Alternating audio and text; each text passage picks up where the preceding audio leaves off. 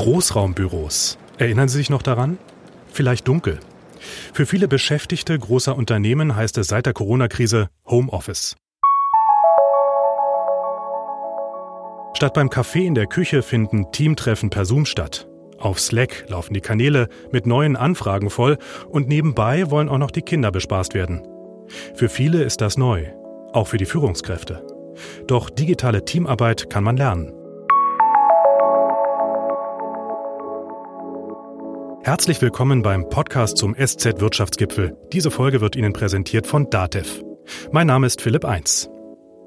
Ja, wie sieht gute Führung in der Krise aus? Das wollen wir heute mit Dr. Robert Meyer besprechen. Er ist CEO des IT-Dienstleisters DATEV und mir online zugeschaltet. Hallo, Herr Meyer. Herr Eins, hallo, ich grüße Sie. Herr Meyer, wie hat sich denn Ihr Arbeitsalltag seit Corona verändert? Ja, er hat sich doch relativ stark verändert. Ähm, wir sind ja alle von heute auf morgen quasi über Nacht in diese Krise, ich sage es mal ganz salopp, hineingeschlittert. Auch bei uns bei Dativ war das natürlich äh, ein starkes Momentum. Wir haben quasi ähm, von heute auf morgen rund 8000 Beschäftigte ähm, mit äh, dem Thema mobilen Arbeiten vertraut machen müssen.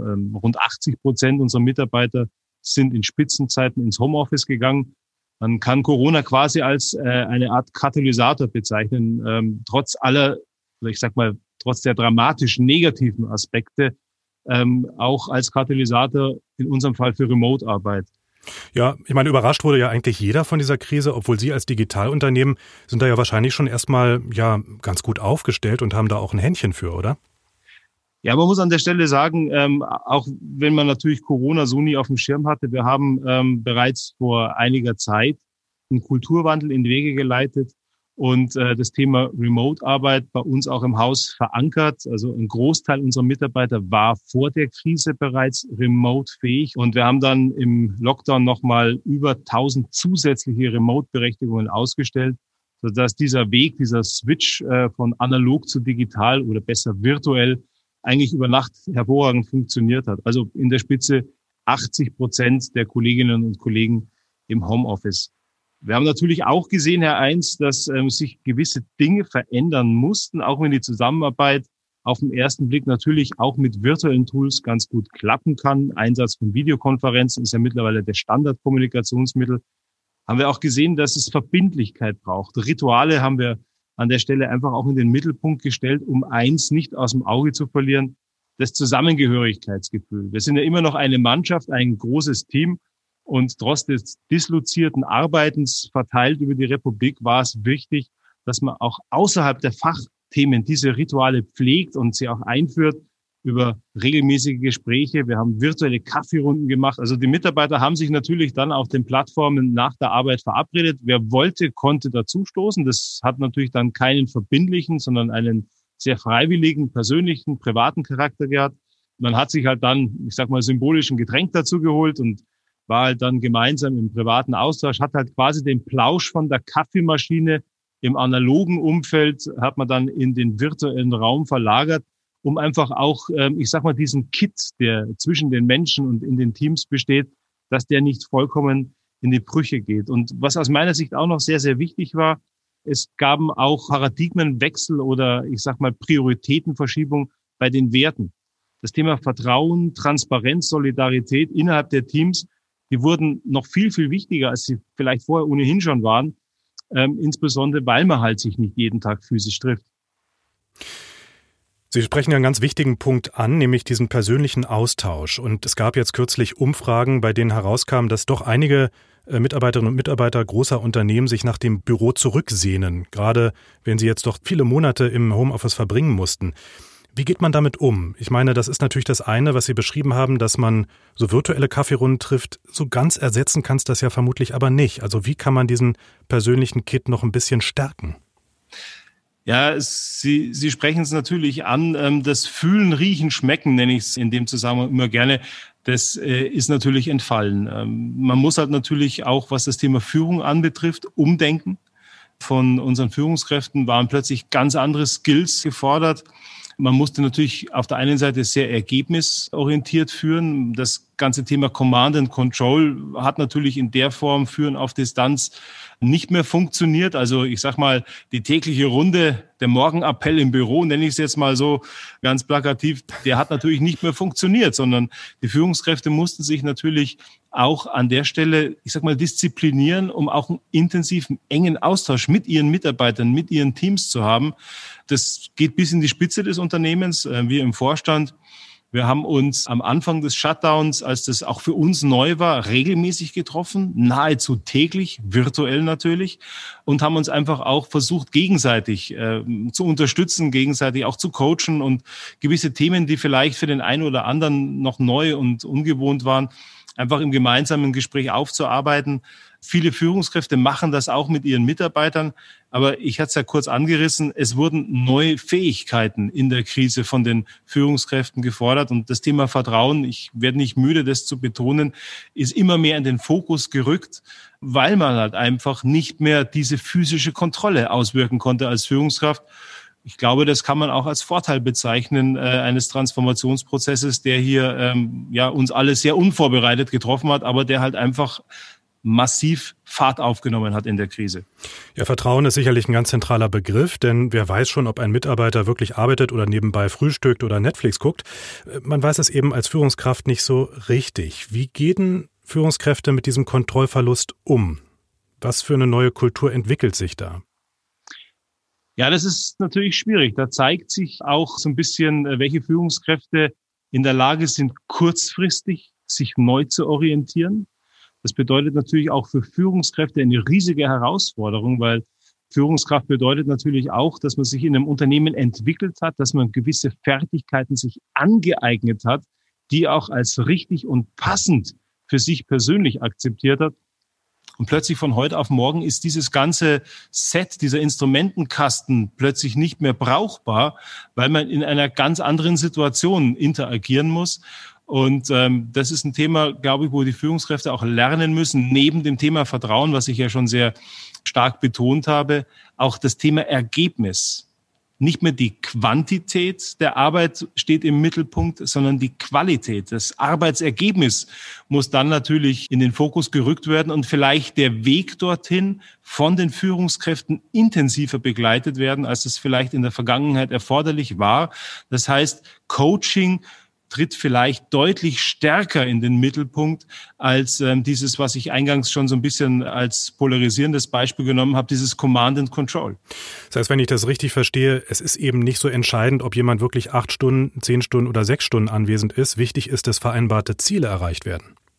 Das ist richtig. Ich meine, ich, ich sage es jetzt mal ganz böse, ähm, Solidaritätshocken am Arbeitsplatz hat noch kein Projekt fertiggestellt. Es ist einfach wichtig und das bedeutet natürlich auch für die Mitarbeiter, dass sie plötzlich eine ganz andere Verantwortung bekommen, weil wenn die Führungskraft permanent präsent ist, dann kann man sich vielleicht auch ein bisschen zurücklehnen und sagen, na ja, der Chef, der wird's schon richten. Wenn man dann, und das hat natürlich auch Licht- und Schattenseiten, plötzlich alleine im Homeoffice ist und man ist Teil eines Ganzen, man sieht das Ganze nicht mehr physisch vor sich, sondern es existiert nur noch virtuell, dann muss man sich natürlich auch als Mitarbeiter gewahr werden, dass man jetzt plötzlich eine ganz andere Verantwortung trägt, sein Part einfach auch sein Puzzleteil zum gesamten Bild auch beizutragen, weil sonst am Ende halt, wenn man das Bild zusammensetzt, also sprich das Projekt zum Abschluss kommen soll, plötzlich ein Puzzleteil fehlt und das ist dann natürlich etwas, wo möglicherweise das auch mal zu spät sein kann. Das heißt, ganz wichtig, Beide Seiten müssen ganz eng in einem sehr transparenten, offenen Austausch miteinander interagieren. Ich glaube, so ein Gegenstromverfahren äh, in beide Richtungen muss kommuniziert werden, hat sich auch in den letzten Monaten sicherlich als probates Mittel herausgeprägt. Nun liegt ja nicht allen Mitarbeiterinnen und Mitarbeitern dieses eigenverantwortliche Arbeiten, ähm, das Sie gerade ansprechen. Was ist, wenn jemand sich da überfordert fühlt zu Hause im Homeoffice? Wie kann eine Führungskraft da eben ja helfen und auch gerade coachen, dass man das eben äh, doch so vereinbarte Ziele eigenverantwortlich umsetzen kann? Ja, ich glaube, Herr Eins, das ist wahrscheinlich die große Frage, weil ähm, da gehören aus meiner Sicht ganz wichtig zwei Parameter dazu. Auf der einen Seite die Führungskraft, die mit äh, hoffentlich notwendig Empathie ausgestattet ist und auch zu merken, wann und äh, an welchen Signalen man feststellt, dass sein Mitarbeiter, den er ja nur auf Distanz führen kann, vielleicht auf der einen oder anderen Seite überfordert ist, dass ihm vielleicht gewisse Skills, Fähigkeiten fehlen oder dass sie sich irgendwann abgehängt fühlt. Also das ist, glaube ich, etwas, und auch da werde ich nicht müde, das immer wieder zu betonen, die Führungskräfte müssen anders mit ihren Mitarbeitern umgehen. Sie müssen die Gespräche suchen, sie müssen sie proaktiv suchen und dürfen vielleicht nicht warten, bis das jährliche Personalgespräch irgendwann mal ansteht und sich dann mit dem Mitarbeiter austauschen. Ich glaube, die Frequenz muss dramatisch nach oben geschraubt werden. Das müssen ja nicht immer strukturierte, geplante Gespräche sein. Das können ja auch mal, ich sag mal, informelle Gespräche sein, wo man sich einfach danach erkundigt, wie es den, den Mitarbeiterinnen und Mitarbeitern jetzt so im Homeoffice geht, wo sie Unterstützung brauchen und welche Unterstützung sie brauchen. Und ich glaube, es ist auch wichtig, dass man einfach ein Gefühl entwickelt, wie man vielleicht vielleicht auch in der nonverbalen Kommunikation über virtuelle Schnittstellen, über virtuelle Plattformen feststellen kann, wo wirklich die Probleme bei den Mitarbeitern sind. Weil, wie gesagt, man hat halt nicht mehr den Fühlen, Riechen, Schmecken Austausch, also den analogen Austausch von Gesicht zu Gesicht. Und ich glaube, auch das ist eine ganz, ganz große Herausforderung in den letzten Monaten gewesen. In einer physischen Besprechung, dann kann ich an der Körpersprache, an der Gestik, an der Mimik viel, viel mehr erkennen, als ich es vielleicht mit äh, Bits and Byte und äh, Pixel am Bildschirm sehen kann. Also ich glaube, die Herausforderungen für beide Seiten, Führungskräfte und Mitarbeiter sind in der Krise auch durch dieses virtuelle Arbeiten extrem gestiegen. Und ich kann es nur noch mal sagen, im Austausch bleiben, proaktiv von der Führungskraft in Richtung Mitarbeiter. Und ich glaube, dann ist schon viel gewonnen. Sie hatten ja gesagt, ähm, bei DATEV mehr als 8000 Beschäftigte, also wirklich viele Mitarbeiter und Mitarbeiter. Da haben Sie relativ schnell reagieren können. 80 Prozent arbeiten nun im Homeoffice. Dennoch wurden Sie ja überrascht von der Pandemie, wie alle anderen auch, mussten improvisieren. Was würden Sie beim nächsten Mal besser machen? Also an der Stelle mit, mit einer ordentlichen Portion Selbstbewusstsein. Ich glaube, wir haben schon sehr, sehr viel richtig gemacht. Ich hatte es ja eingangs äh, ganz kurz angerissen natürlich hat keiner ahnen können, ähm, wann so eine Pandemie uns trifft. Was wir vor zwei Jahren schon gemacht haben, wir hatten eine mobile Arbeitsplatzstrategie, ähm, weil wir einfach dieses Thema disloziertes virtuelles Arbeiten immer schon in der Diskussion hatten. Das ist ein Thema, was uns vielleicht auch diesen Shift, diesen Wechsel in dieses neue Paradigma des virtuellen Homeoffice-Arbeiten erleichtert hat. Ein zweites Thema und ähm, ich sage mal, man muss als Unternehmer vielleicht auch mal Glück haben und die richtigen Weichen für so etwas, was man nicht ahnen konnte, vielleicht unabhängig davon schon gestellt haben. Wir haben auch unsere Unternehmenskultur deutlich angepasst und die Organisationsform vor zwei Jahren auch angepasst. Das heißt, wir haben das Unternehmen deutlich näher an den Markt positioniert.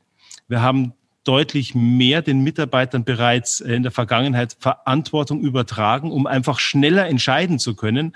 Das heißt, die klassische Organisationsform, die man von vielen großen Unternehmen kennt, und die klassische ähm, Linienorganisation, die gibt's bei der DATEV seit einiger Zeit nicht mehr. Und ich glaube, das war auch mit einer der ausschlaggebenden Punkte, warum wir auch bei den Herausforderungen, ich sage nur Überbrückungshilfe, ich sage Mehrwertsteuersenkung, das mussten wir alles quasi auch von heute auf morgen über Nacht Operation am offenen Herzen haben wir es immer gerne genannt, in unsere Produkte, in unsere Programme einbauen, damit äh, unsere Mitglieder, Steuerberater, Wirtschaftsprüfer, Rechtsanwälte auch ihre Dienstleistung am deutschen Mittelstand ausführen konnten. Und das war unsere Aufgabe. Und ähm, wie gesagt, diese beiden Gründe, die ich genannt habe, Punkt Nummer eins, ähm, dass wir bereits eine mobile Arbeitsplatzstrategie hatten. Und Punkt Nummer zwei, dass wir die Organisationsform des Unternehmens deutlich näher am Markt orientiert haben die haben uns natürlich in der Krise geholfen, auch dass wir wirklich schnell und auf den Punkt geliefert haben. Ja, so dass Sie dann auch diese recht arbeitsame Zeit, so klingt das jetzt hier in den letzten Monaten, ganz gut geschafft haben.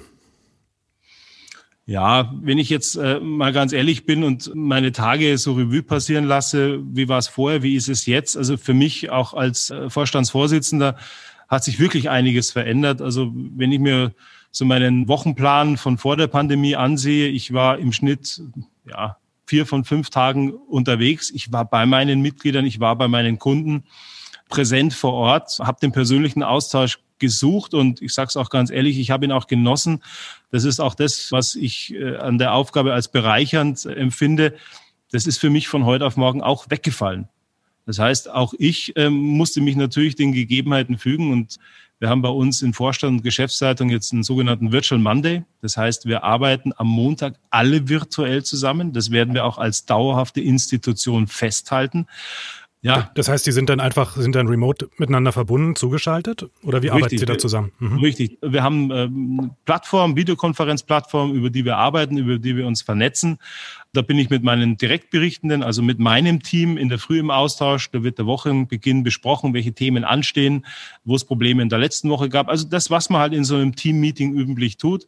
Ähm, dann gibt es ein Briefing für, ähm, ich sage mal, wirtschaftliche, politische Themen, die wichtig und interessant sind. Dann trifft sich der Vorstand, tauscht vorstandsspezifische Themen aus und danach mit der zweiten Führungsebene, mit der Geschäftsleitungsebene werden dann diese Dinge vertieft. Wir diskutieren teilweise strategische, operative Sachverhalte. Das ist aber in dem Rahmen möglich, weil wir uns kennen, weil wir seit Jahren miteinander zusammenarbeiten und sich das Thema Vertrauen bei uns halt über die Jahre aufgebaut hat. Ich glaube, von heute auf morgen ein Team virtuell zusammenzuführen, ist extrem schwer, wenn nicht gar unmöglich. Aber da sind ja Teams, die jetzt virtuell miteinander interagieren, die sich über Jahre, teilweise Jahrzehnte kennen und äh, auch wirklich schätzen können.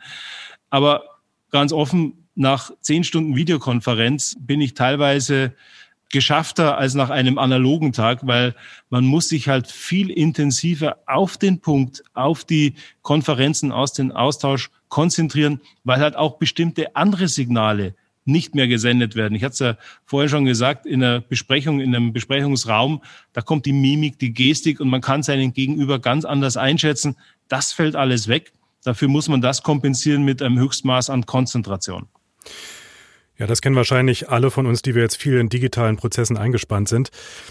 Wir sprechen hier im Podcast zum SZ Wirtschaftsgipfel über gute Führung in der Krise und online ins Studio zugeschaltet ist Dr. Robert Meyer, CEO des IT-Entwicklers Datev. Herr Meyer, Sie sind ja ähm, als Unternehmen, als IT-Unternehmen ohnehin digital affin, das haben Sie ja nur auch erklärt.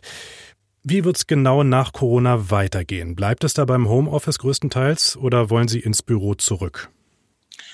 Also eine Sache, und da bin ich mir absolut sicher, es wird kein Zurück mehr geben vor Corona.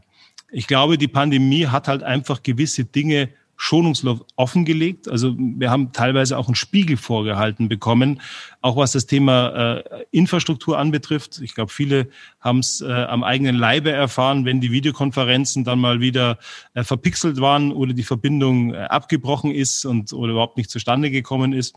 Also das ist zum Beispiel ein Thema, wo ich glaube, da werden wir deutlich Gas geben müssen, dass wir an der Infrastruktur arbeiten. Warum? Weil wir eben in Zukunft eher in ein hybrides Szenario abbilden werden. Das heißt, wir werden wahrscheinlich eine Kombination haben aus zwei Welten einmal, ich sag mal, die alte Welt, das ist der analoge, der persönliche Austausch, die menschliche Interaktion, die wird nie obsolet werden. Äh, ich glaube, das kann Technik nicht substituieren.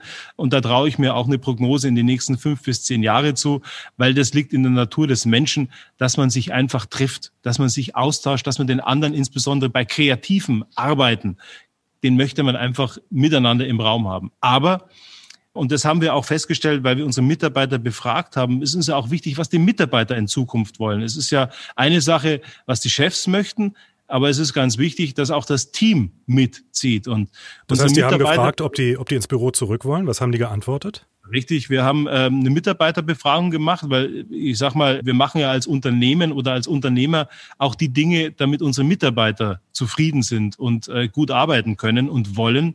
Wir haben also unsere Mitarbeiter befragt und ähm, ein, ein sehr großer Teil, und ähm, das hat mich noch nicht mal sehr überrascht, weil man kriegt es ja aus den persönlichen Gesprächen, aus den bilateralen Gesprächen mit, ein großer Anteil, ich sag mal rund zwei Drittel unserer Mitarbeiter, die würden in Zukunft gerne häufig oder sogar sehr häufig von zu Hause aus arbeiten.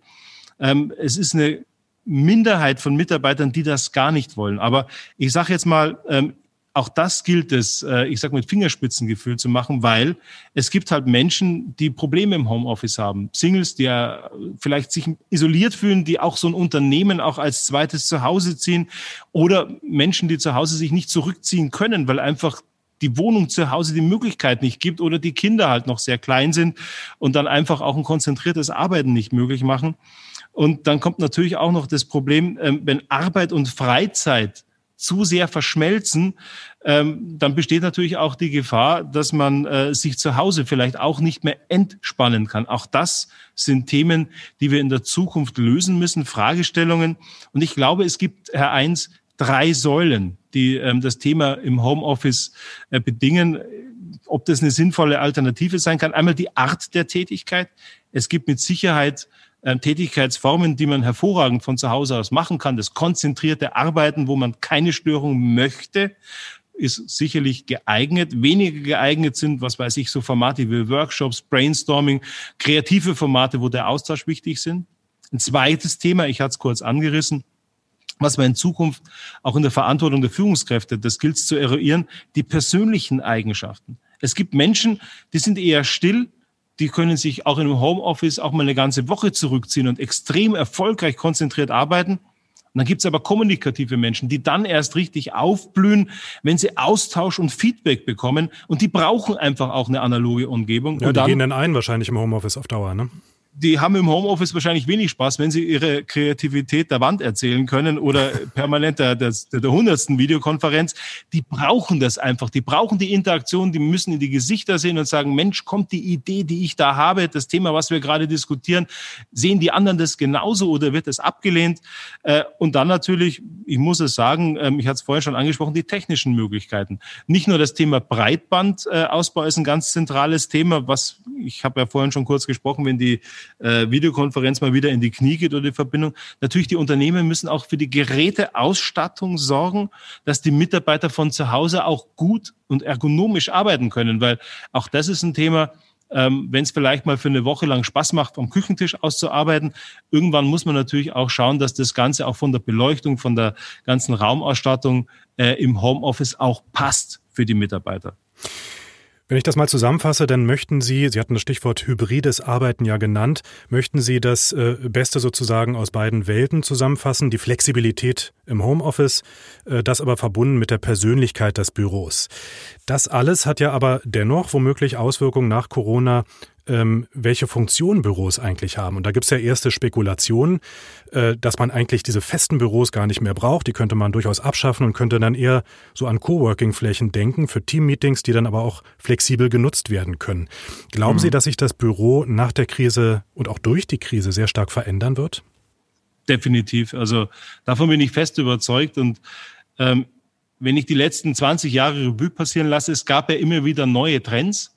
Ähm, und ich gehe mal davon aus, ähm, das ist auch richtig so, dass ein Trend vielleicht auch irgendwann einmal sich ähm, verlebt, ähm, weil halt einfach wieder neue Arbeitsformen oder neue Herausforderungen an die Unternehmen herangetragen werden. Ein Thema, was bei uns im Augenblick im, im Fokus steht, ist das sogenannte Activity-Based Working. Das sind ähm, in den, innerhalb der Büros, in unseren Büroräumen, verschiedene Bürozonen, die nach unterschiedlichen Anforderungen gestaltet werden. Und wir hatten die Anforderungen ja vorher kurz skizziert. Einmal, wenn ich konzentriert arbeiten möchte, dann brauche ich einen Ruheraum. Es gibt aber auch die Möglichkeit für Teammeetings, dass man sagt, ja, die Umgebung muss entspannend sein und da können auch mal Sofas drinstehen. Also da haben wir auch verschiedene Möglichkeiten schon für die Mitarbeiter geschaffen. Ähm, also wie gesagt, dieses Thema, ähm, was die Bürostrukturen in Zukunft anbetrifft, ich gehe davon aus, dass sich äh, Corona auch hier als Katalysator zeitigen wird. Wir werden in Zukunft andere Bürostrukturen sehen. Ich weiß nicht unbedingt, und da glaube ich, äh, muss man wahrscheinlich in der Diskussion noch ein bisschen abwartend sein. Es wird ja auch schon davon gesprochen, dass weniger Büroraum gebraucht wird. Ähm, ich glaube, das wird die Zukunft zeigen. Es wird auf jeden Fall, und da bin ich mir absolut sicher, es wird auf jeden Fall anderer Büroraum sein in der Zukunft, als wir ihn vielleicht heute noch von vor der Krise kennen. Ein letzter Punkt. Äh, die digitale Arbeit, die zeigt natürlich auch eine gewisse Ungleichheit in Deutschland, wo digitale Arbeit möglich ist und wo nicht. Sie hatten schon das Thema Infrastruktur angesprochen. Da hapert es ja gerade. Also vor allem in ländlichen Gebieten, da reißt die Internetverbindung eben häufiger ab, da gibt es kein schnelles Internet. Ähm, was muss da politisch aus Ihrer Sicht getan werden? Ja, eins, das, das ist ja so ein, so ein Thema, worüber wir schon seit Jahren sprechen. Und ich kann es nur immer wieder sagen, gebetsmühlenartig wiederholen, wir brauchen schnelles Internet. Das Thema Breitbandbau, Breitbandausbau ist für mich ganz extrem wichtig. Und ich glaube, dann können auch andere äh, Faktoren zur Umsetzung kommen. Ähm, was wir am Augenblick zum Beispiel auch sehen, und ähm, das kann man ja auch sicherlich als gesellschaftlich, äh, auch politisch gewollt sehen, ähm, Corona hat dazu geführt, dass wir auch deutlich weniger Verkehr sehen. Die Menschen arbeiten von zu Hause aus. Ähm, sie müssen nicht mehr in die Ballungszentren äh, hineinfahren zum Arbeitsplatz. Das bedeutet natürlich auch, das meinte ich mit gesellschaftlich gewollt, weniger CO2-Ausstoß. Ich sage nur Stichwort Klimawandel. Ein zweiter Aspekt, den ich auch vielleicht jetzt nicht unmittelbar in den zentralen Fokus, aber ich glaube, der ist auch wichtig. Ähm, ich glaube, das kann auch dazu führen, dass der, Renn, der ländliche Raum wieder attraktiver, wieder gestärkt wird. Warum haben wir denn die Ballungszentren? Weil dort die Arbeitsplätze sind. Deshalb haben wir einfach auch diesen Zuzug in die Ballungszentren. Die Ballungszentren werden immer dichter gepackt. Ähm, die äh, Lebenshaltungskosten steigen und für meine Verhältnisse vielleicht auch noch ein wichtiger Punkt, der noch gar nicht so stark diskutiert wird. Viele Menschen sind ja auch heimatverbunden. Und wenn man die Möglichkeit hat, über ein hybrides Arbeitsszenario einen Teil seiner Arbeit noch dort zu verbringen, wo es einem auch gefällt, sage ich jetzt einmal ganz platt, dann ist vielleicht auch die Entfernung zur Arbeitsstätte vielleicht nicht mehr unbedingt der zentrale Entscheidungsfaktor. Dann kann man bei der Jobwahl vielleicht beide Dinge miteinander verbinden, dort leben, wo man sich wohlfühlt, aber auf der anderen Seite dort arbeiten, wo man die beste Leistung und auch, ähm, auch das größte, ähm, den größten Mehrwert für das Unternehmen bietet. Also ich glaube, es hat auch was damit zu tun, dass vielleicht auch gesamtwirtschaftlich das ein Produktionssteigerungsfaktor sein kann.